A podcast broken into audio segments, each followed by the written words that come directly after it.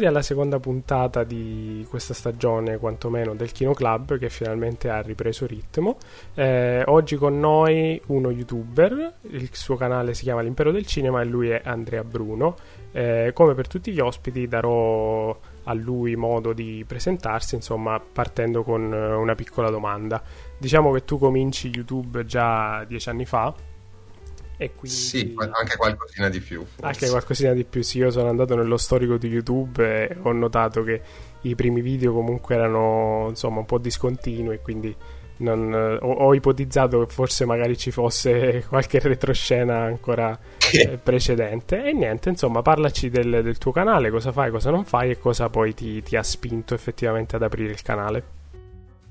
Ok, allora, buonasera a tutti intanto. E mi chiamo Andrea Bruno, eh, sono il proprietario del canale dell'Impero del Cinema. E L'imperatore. L'imperatore del cinema. E, e, da più di dieci anni cerco più o meno di, di portarlo avanti, nonostante diciamo, l'incostanza non è soltanto una, preroga- una, prerogativa del primo periodo, ma lo è ancora, non, non se n'è mai andata proprio parte del mio modus operandi da sempre. A un certo punto devo, per necessità proprio mia personale, allontanarmi per un periodo che può essere più breve in certi casi e molto più esteso in altri. Quindi è sempre stata un, una cosa così, un rapporto di profonda incostanza, ma allo stesso tempo di profonda produttività nei periodi di picco. E è venuto fuori come un hobby, come un hobby derivato dalla noia principalmente nei periodi di influenza, nei periodi di malattia, quando mi annoiavo particolarmente, cercavo di trovare il modo di impegnare il tempo e visto che ho vissuto un, una preadolescenza e un'adolescenza cinematograficamente parlando molto solitaria, senza grandi possibilità di, di condividere quelle che erano le mie, le mie visioni e, e, i miei pensieri sui film che, regolarmente vedevo anche, ripeto, molto da solo. E ho trovato una sorta di valvola di sfogo forse su YouTube. È rimasta, è rimasta esattamente la stessa cosa. Sì, infatti quello che abbiamo notato sia io e Paolo è che il canale ha una piega molto personale, già dalla scelta degli argomenti diciamo che tu tratti videogiochi, musica, fumetti, ho anche trovato alcuni video in cui tu po- tu poi consigli altri, altri canali di YouTube. E infatti mi ha, mi ha, stupito giustamente quando tu parli effettivamente di, di, spazio, cioè identifichi il tuo canale come uno spazio e non come un vero e proprio canale YouTube.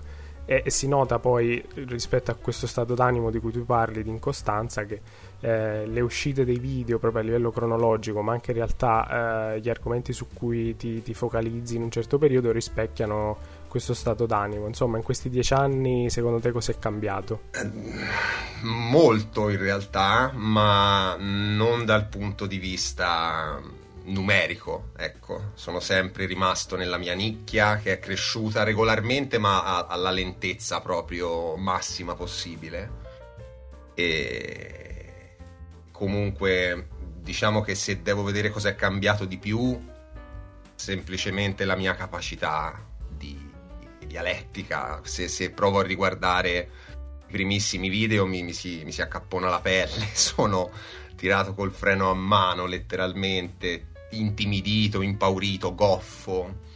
Quindi sì, penso di, di essere migliorato proprio personalmente. Ed è, ed è, anche un po' un esercizio per me fare, fare, fare YouTube perché poi non facendo troppo abitualmente video eh, da vlog, quindi senza editing, con il flusso di coscienza, senza tagli, mettendomi a fare dei video invece molto strutturati tendenzialmente, eh, mi esercito anche con, con, l'addizione, con il montaggio e, e con tutto quello che, che sono gli strumenti di questo sono migliorato io, molto semplicemente. Eh, certo, certo. Infatti, tra, tra, i tanti motivi che ci hanno spinto a chiamarti, a parte eh, le insistenze di Ciavoni che vabbè insomma come dire eh, No, no, dai, scherzo, effettivamente c'è, c'è da parlarne, a, questo invito ha, un suo senso all'interno di, di quella che, che, è la rubrica e anzi ti, ti, ringrazio ancora per aver partecipato. Insomma, eh, tu giustamente in alcuni video ti definisci youtuber atipico e infatti diciamo che sono incappato nel tuo canale ancora prima di, di Ciavoni, Sem- semplicemente Ciavoni mi ha ricordato de- dell'esistenza del canale, eh, grazie a questa sorta di videosaggi che poi tu usi soprattutto durante eh, la stesura di, di, monografie, la pubblicazione di monografie che insomma eh, sono comunque come dici tu dei video decisamente più strutturati della classica recensione o dell'analisi su YouTube che chiaramente è il modello diciamo alla frusciante camera fissa 10-15 minuti di, eh, di, parlata sul film eh, che comunque si avvicina allo spettatore però eh, si va a perdere quella che poi è eh, la componente essenziale del cinema, cioè il, il, cinema. In questo senso il videosaggio diciamo che eh, riporta un po' al centro quello che è effettivamente la, la, la, materia di cui si parla. Insomma, tu come arrivi effettivamente a questa forma? A tentativi.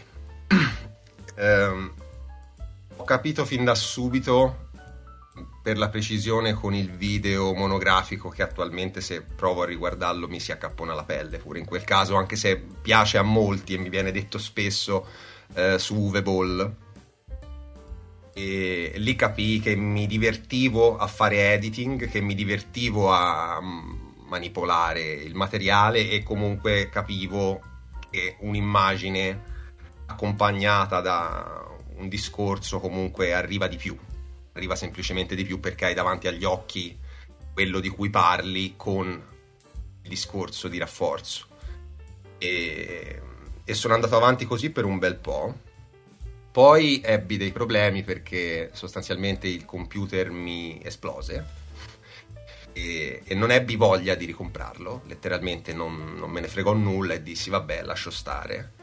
Non feci niente per circa un annetto e mezzo sul canale e poi così per gioco, in realtà anche per sfida, decisi di provare a fare video senza editing, con il flusso di coscienza, senza tagli e sono andato avanti più o meno per un paio d'anni.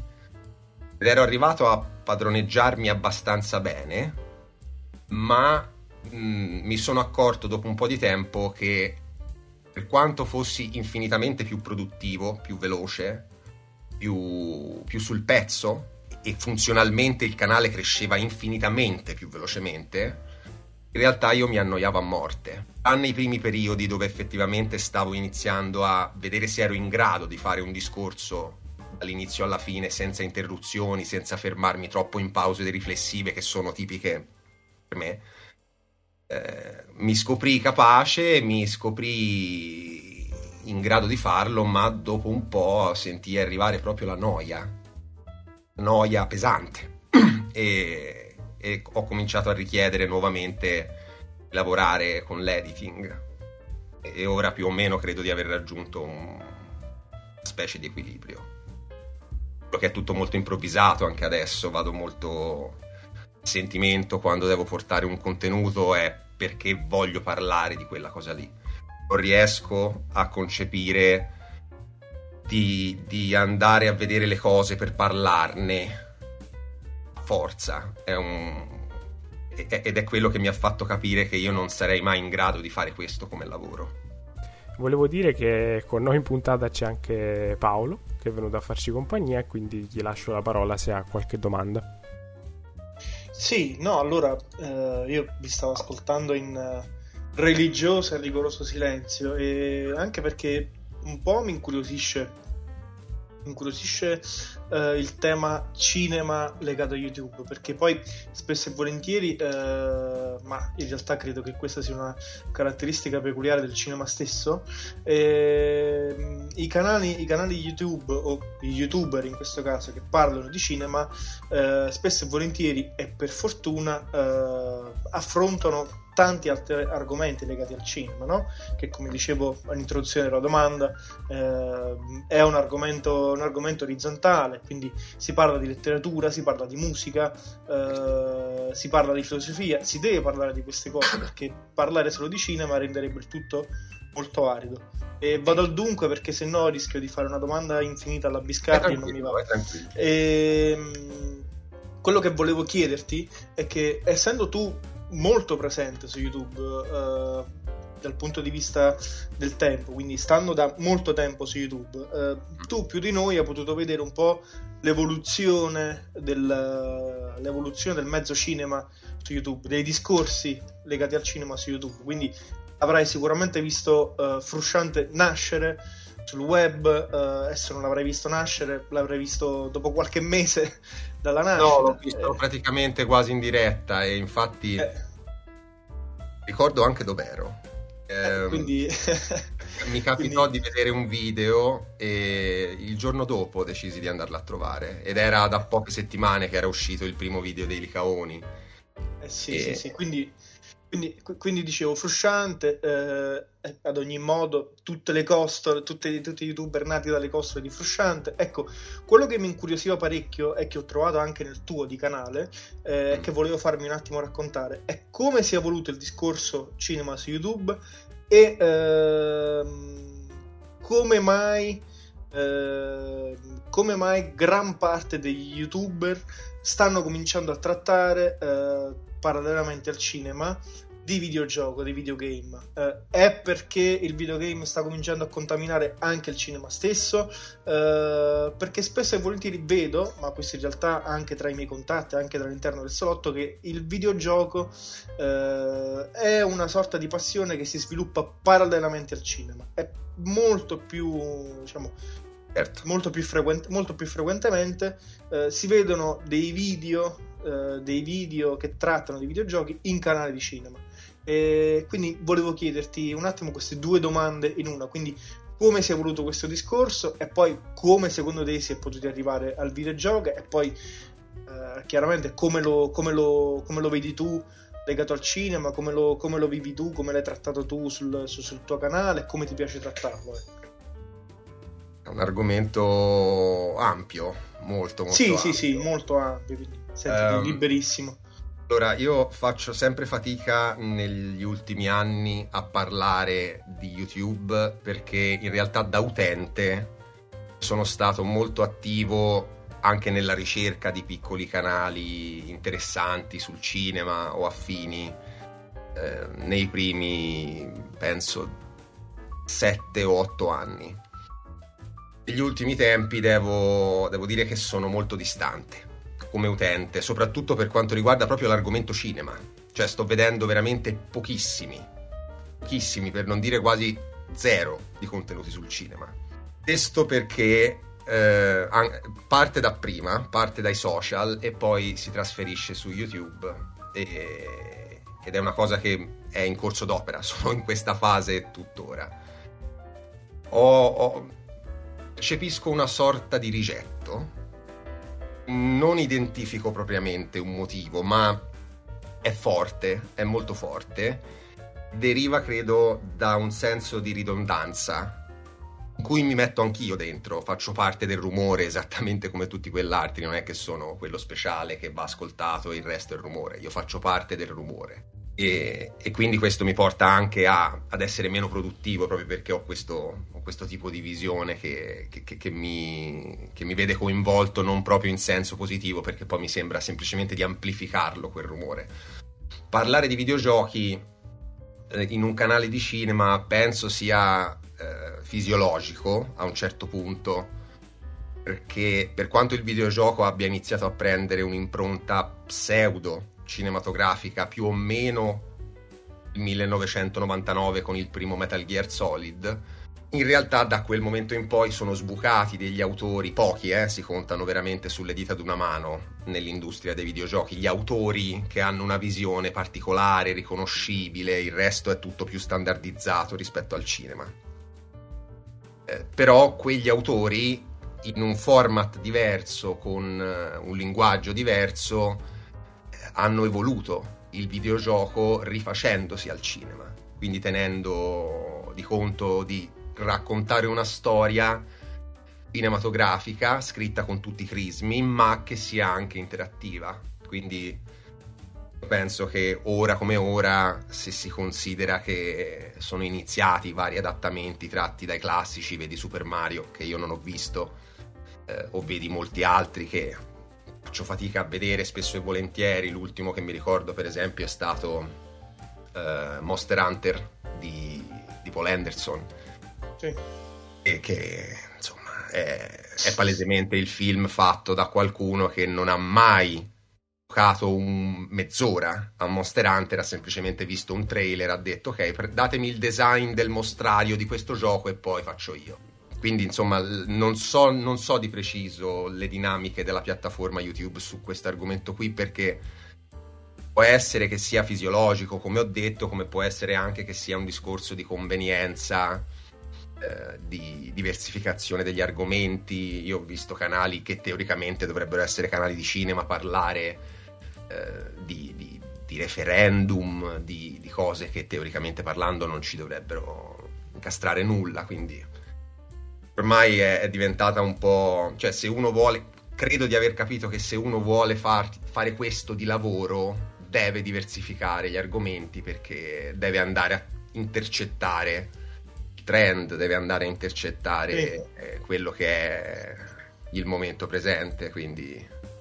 Sì, sì, no, io lo, lo, chiedevo perché, lo chiedevo perché ehm, seguendo seguendo un parolone, ma non per snobismo peraltro, perché diciamo, avendo la campanella attiva su quasi tutti i canali di cinema, eh, almeno quelli lì grossi eh, mm. su YouTube Italia, eh, si nota che più o meno da un certo periodo in poi, più o meno 2015-16, è quello lì il periodo, eh, gran parte di questi canali abbiano cominciato a trattare di videogiochi e chi ha cominciato a trattare di videogiochi abbia fatto il percorso inverso, quindi abbia cominciato a trattare anche di cinema. Quindi, eh, visto che eh, anche tu hai fatto questo percorso, questo percorso qui, anche se mi è sembrato di capire che eh, la passione del videogioco è una cosa molto più viscerale rispetto ad altri canali, eh, nel tuo caso. Eh, per me? No, no, no, no. No, no, chiede, chiedevo un attimo, cioè volevo un attimo capire, anche se poi mi rendo conto che è difficile dare una spiegazione di un fenomeno così ampio in una risposta. Però cercare un attimo di cominciare a ragionare su, sul perché secondo te c'è stato un periodo in cui questa cosa è esplosa, cioè improvvisamente è, è scoppiata la bolla, è scoppiato, si è formata la bolla videogioco, o la bolla cinema nel caso Credo che sia collegato in qualche modo collateralmente anche al fenomeno dei cinecomics. Penso mm. in, qua- in, qualche Può modo essere, sì. riflesso. Sì. Nel senso che magari quando una nicchia come potevano essere gli appassionati di fumetti della Marvel si ritrova improvvisamente rappresentata da una saga eh, come il Marvel Cinematic Universe e quindi vede realizzato il sogno di avere un arco narrativo importante eh, di, di, di, ciò che ha sempre amato su pagina, magari i videogiocatori hanno sentito lo stesso tipo di desiderio e le, l'industria ha intercettato quel desiderio e semplicemente al momento giusto ha fatto esplodere la bolla, magari in concomitanza con dei titoli come possono essere stati i due The Last of Us, che io non ho giocato. Conosco, ma non, non li ho mai giocati. Ho visto la serie perché mi è stata fatta vedere quasi a forza, ma eh, diciamo, eh, diciamo, che non mi è dispiaciuta troppo. No, noi ne abbiamo parlato anche qui della serie. Okay. Mi è piaciuta abbastanza, comunque non, non, non, non mi ha schifato, ecco. Eh, però di base io su questo argomento qui tendo a vedere i videogiochi, e non li voglio delegittimare eh, in questo senso, però tendo a vedere i videogiochi come un argomento che si decide di affrontare quando si ha voglia di parlare di qualcosa a cuor leggero. O a cuor leggero di quanto si farebbe con il cinema, poi ripeto, dipende dal titolo, dipende eh, da, da, dall'opera di cui si parla. Certamente se parlo di, De- di Death Stranding, di Hideo Kojima, eh, non è come parlare di, non so, FIFA sicuramente sì, chiaro.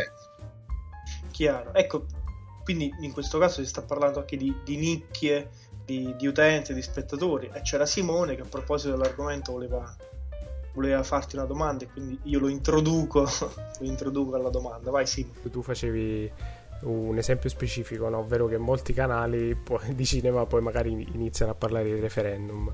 E questo secondo me poi è, è la deriva di, de, del personalismo YouTube, perché alla fine il contenuto finisce in secondo piano e in primo piano finisce la persona che può parlare di qualsiasi tipo di argomento e quindi poi i canali rispetto a, al contenuto ipotizzato prendono una direzione totalmente diversa. Ecco, diciamo che eh, l'idea che mi sono fatto del tuo canale è che tu già dall'inizio eh, hai avuto questa piega personale, ma proprio perché concepisci il canale come un, uno spazio ed è un, un, tuo spazio dove parli insomma delle tue passioni nel momento in cui, in cui, ti va, come dicevamo. Quindi quello che mi chiedevo io è secondo te la, la tua nicchia in, mm. in cosa potrebbe consistere?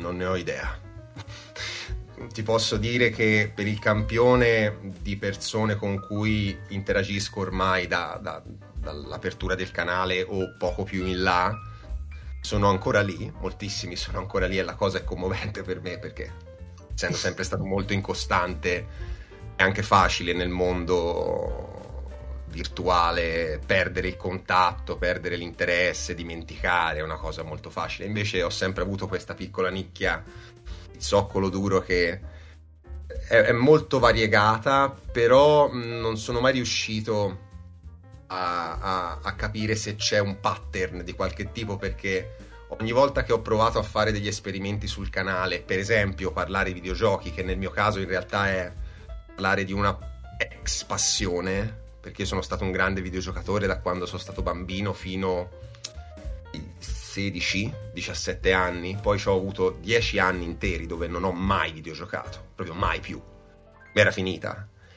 E, e, poi ho avuto un ritorno di fiamma grazie ad un amico che mi ha fatto scoprire un titolo che ormai per me è un capolavoro. E, e, e sono ritornato a videgiocare, ma molto sporadicamente. E, quindi ho, ho scoperto che quando provo a parlare di videogiochi, perché magari essendo una storia che ti viene raccontata come un film in una modalità diversa, comunque c'è la, la possibilità di parlare di eh, una narrazione, di un'estetica, di un messaggio, delle tematiche. E, e paradossalmente i miei, i miei, video sui videogiochi non funzionano sul mio canale, funzionano proprio. Paradossalmente un video su un film russo, come può essere Hard to be a God, sul mio canale, non so per quale ragione, ma fa il doppio dei numeri di un, su, di, un video su Infinity War. Quindi no, non so di preciso dare un'etichetta alla mia nicchia, devo essere sincero. È un'amalgama molto variegato in realtà non saprei. Sono tutti, tutti, soggetti che poi quando si palesano e parliamo e discutiamo sono molto molto diversi l'uno dall'altro, hanno un background veramente molto diverso l'uno dall'altro. Sì, che poi in realtà andando a scovare nei tuoi commenti, a parte vabbè, l'amicizia con Ciavoni, sembra che in questo momento stiamo creando una sorta di ponte multiversale perché ad esempio ho visto beh, commenti di Carlo Capalbo oppure diciamo prima eh, fuori, fuori, onda abbiamo detto di Allegrucci di Cinefollie quindi diciamo che c'è, c'è, c'è un ritorno di, di, persone e personaggi che, che gravitano insomma attorno a tutti questi canali eh, volevo un attimo tornare sul discorso dei, dei dieci anni, quindi di questa anzianità su YouTube. Secondo te, o, secondo te oggi, a prescindere dalle, dalle, varie nicchie che ci possono essere, dalle, dalle pressioni dell'algoritmo che ti portano a, a portare, scusa la ridondanza, a portare Beh. certi contenuti piuttosto che altri, secondo te è possibile ehm, oggi fare o iniziare un canale, aprire un canale come hai iniziato tu dieci anni fa, oppure adesso ci sono dei paletti che in un certo senso devono essere seguiti, altrimenti poi non, non, non si sfiora neanche eh, la bolla. Um, se sei disposto a non sfiorare la bolla, se non ti interessa sfiorare la bolla, puoi fare tutto. Io mi sono posto un, un paletto, un solo paletto, che è enorme eh, su YouTube, però fin dall'inizio mi sono imposto di non metterci neanche un centesimo, mai. Inserzioni, pubblicità, queste cose qui, mai. E, e per me era anche un esperimento, vediamo da solo cosa riesco a fare. vediamo da solo dove si può arrivare. Certo, posso fare sempre di meglio, però nell'arco del tempo comunque sono abbastanza convinto di aver tirato fuori almeno qualche contenuto interessante. E quindi dopo tutto questo tempo, dopo dieci anni, quando rimani lì, se sei disposto a farlo nel senso che non ti interessa, te puoi veramente avere la tua linea editoriale libera, completamente libera, ma resta un hobby, resta un passatempo relegato a, ai momenti liberi o ai momenti in cui non puoi fare quello che fai quotidianamente. Se lo vuoi fare di, mas- di, di mestiere, se lo vuoi fare di lavoro, non te lo puoi permettere di fare così. No, allora più che altro credo che la bolla social, ma la, la bolla di YouTube, ma, ma, i social in generale, abbiano creato quella cosa che, che quelli studiati chiamano un po' personal branding, no? Cioè, spesso e volentieri, ma questo poi eh, purtroppo o per fortuna eh, è stato rispecchiato, si rispecchia anche nella critica, quella lì, la cos- cosiddetta critica canonica, quindi anche in giornali, riviste e quant'altro, e spesso e volentieri si legge più per la firma e per il personaggio che c'è dietro la firma che per il contenuto, per il contenuto stesso che porta, porta quel determinato personaggio. Ecco, quindi in quel caso credo che come un po' in tutti i settori purtroppo, questa parvenza di libertà, chiamiamola editoriale, eh, vada di pari passo con la grandezza del personaggio, cioè se sei un personaggio da x uh, mila follower, x mila iscritti, eccetera, eccetera, puoi permetterti un po' di fare. Vabbè, siamo in fascia protetta, lo ascolteranno in fascia protetta. In ogni caso, chiudete le orecchie ai bambini, fare un po' il cazzo che ti pare a conti fatti. E e, e su questo mi sembra che tu eh, sposi un po' questa linea, eh, anche se poi il fatto che comunque il tuo non è che sia un canale piccolino, è comunque un canale da 2300, 2000, 2400 iscritti, quindi eh, il fatto che tu abbia una nicchia, ecco la parola nicchia ritorna, ritorna continuamente, abbia una nicchia di appassionati, abbia questo zoccolo duro, zoccolo duro di persone che ti segue dal giorno 1 senza mai, senza, mai, senza mai smettere, vuol dire che poi a conti fatti questo tipo di libertà che ti concedi a lungo andare paga e, e paga, cioè, paga, bene in termini poi di relazioni sociali e di soddisfazione personale. Ah, lì, senso, sì, lì senza dubbio. Senza dubbio. Sono stato al matrimonio di una persona che ho conosciuto tramite il canale, eh, con, con molti di loro, tra cui Fabri, ovviamente, che è stato uno dei primi siamo entrati in profonda intimità, profondissima intimità. E, e sì, sì, sì, sì, sì, sotto quell'aspetto il ritorno è, è meraviglioso è meraviglioso. Però è un percorso, eh, hai detto bene, o sei un, un, canale che smuove talmente tanti numeri che ti puoi permettere di fare più o meno quello che vuoi, o sei l'esatto contrario, cioè, o sei un canale talmente piccolo, tra virgolette, mettiamola così, che comunque hai, hai, hai la libertà. Quando sei nel, nel mezzo diventa un po' un problema. E... Sì, sì, sì, sì, sì, comunque il ritorno principalmente viene sul lato umano. Al lato invece, diciamo, delle analytics è molto frustrante perché eh, dipende poi ovviamente da video a video, da caso a caso, però mi è capitato, per esempio, sul video, ora non mi voglio spammare, eh, faccio un esempio soltanto. No, no, no, anzi, eh. puoi, puoi, farlo tranquillamente in caso. Okay. Anche perché poi metteremo il link in descrizione. Quindi... Ah, vabbè, ok, grazie.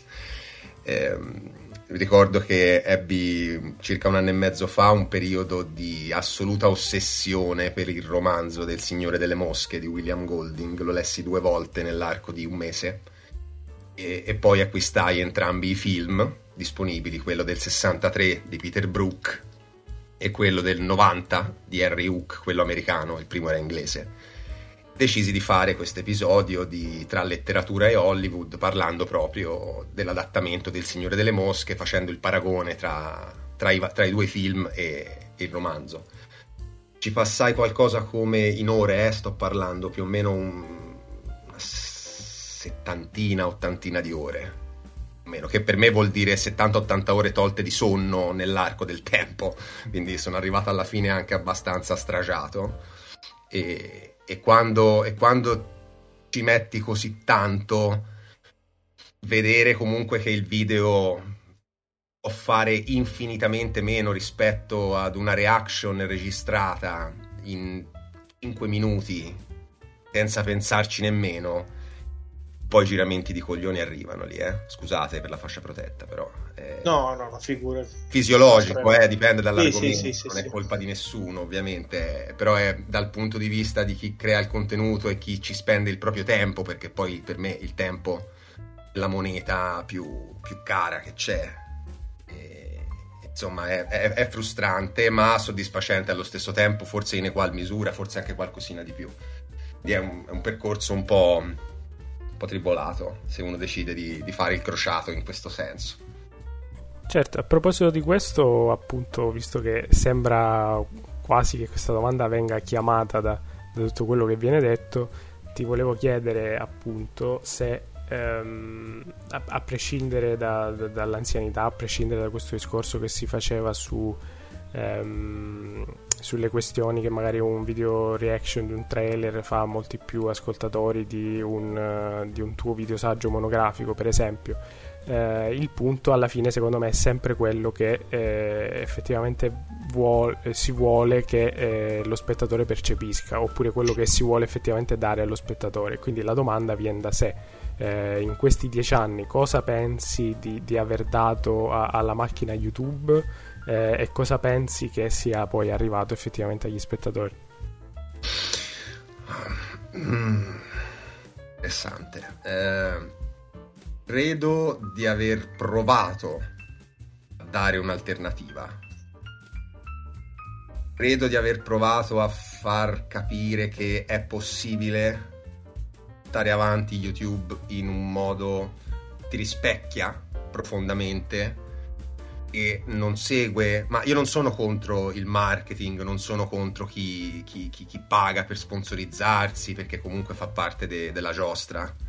No, non demonizzo nessuno, quelli che lo fanno. Io ho fatto la mia scelta e per me valeva quella.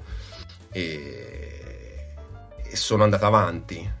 Che semplicemente, nonostante le pause, nonostante i lunghi, lunghi periodi eh, di stop, eh, è una cosa che poi torna, la voglia mi ritorna e il bisogno, è quasi un bisogno, io non ho mai, credo, mai fatto un video per gli altri.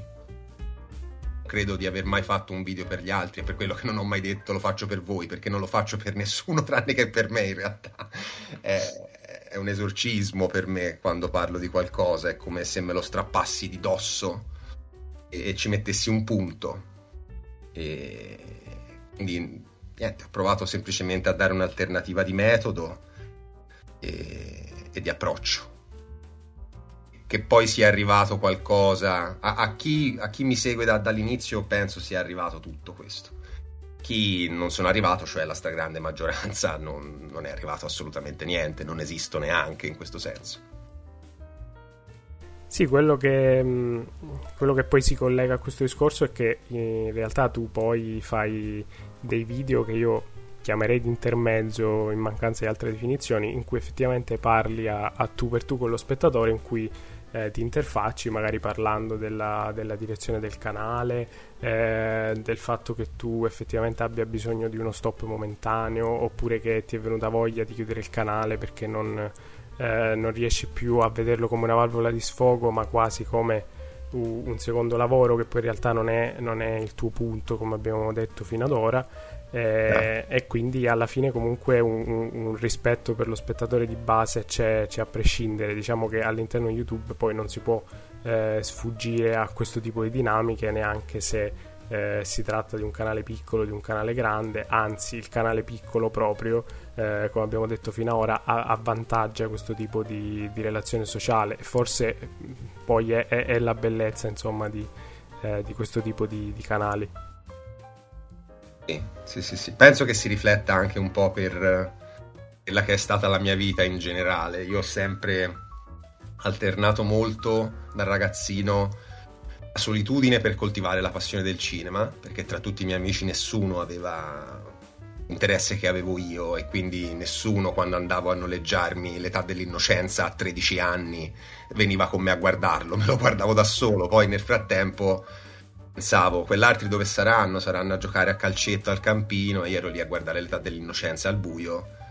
Però sentivo di stare facendo qualcosa che mi stava regalando un qualcosa in più, mi stava facendo crescere sotto un certo aspetto, mi dava possibilità di, di, di fare pensieri diversi e, e, e allo stesso tempo, ne, sempre questo di, in parallelo, ho sempre fatto una vita da sportivo, quindi ho sempre conciliato solitudine e, e, e, compagnia praticamente onnipresente. Comunque, quando sei in una squadra, sei in un organico e quindi devi funzionare come tale.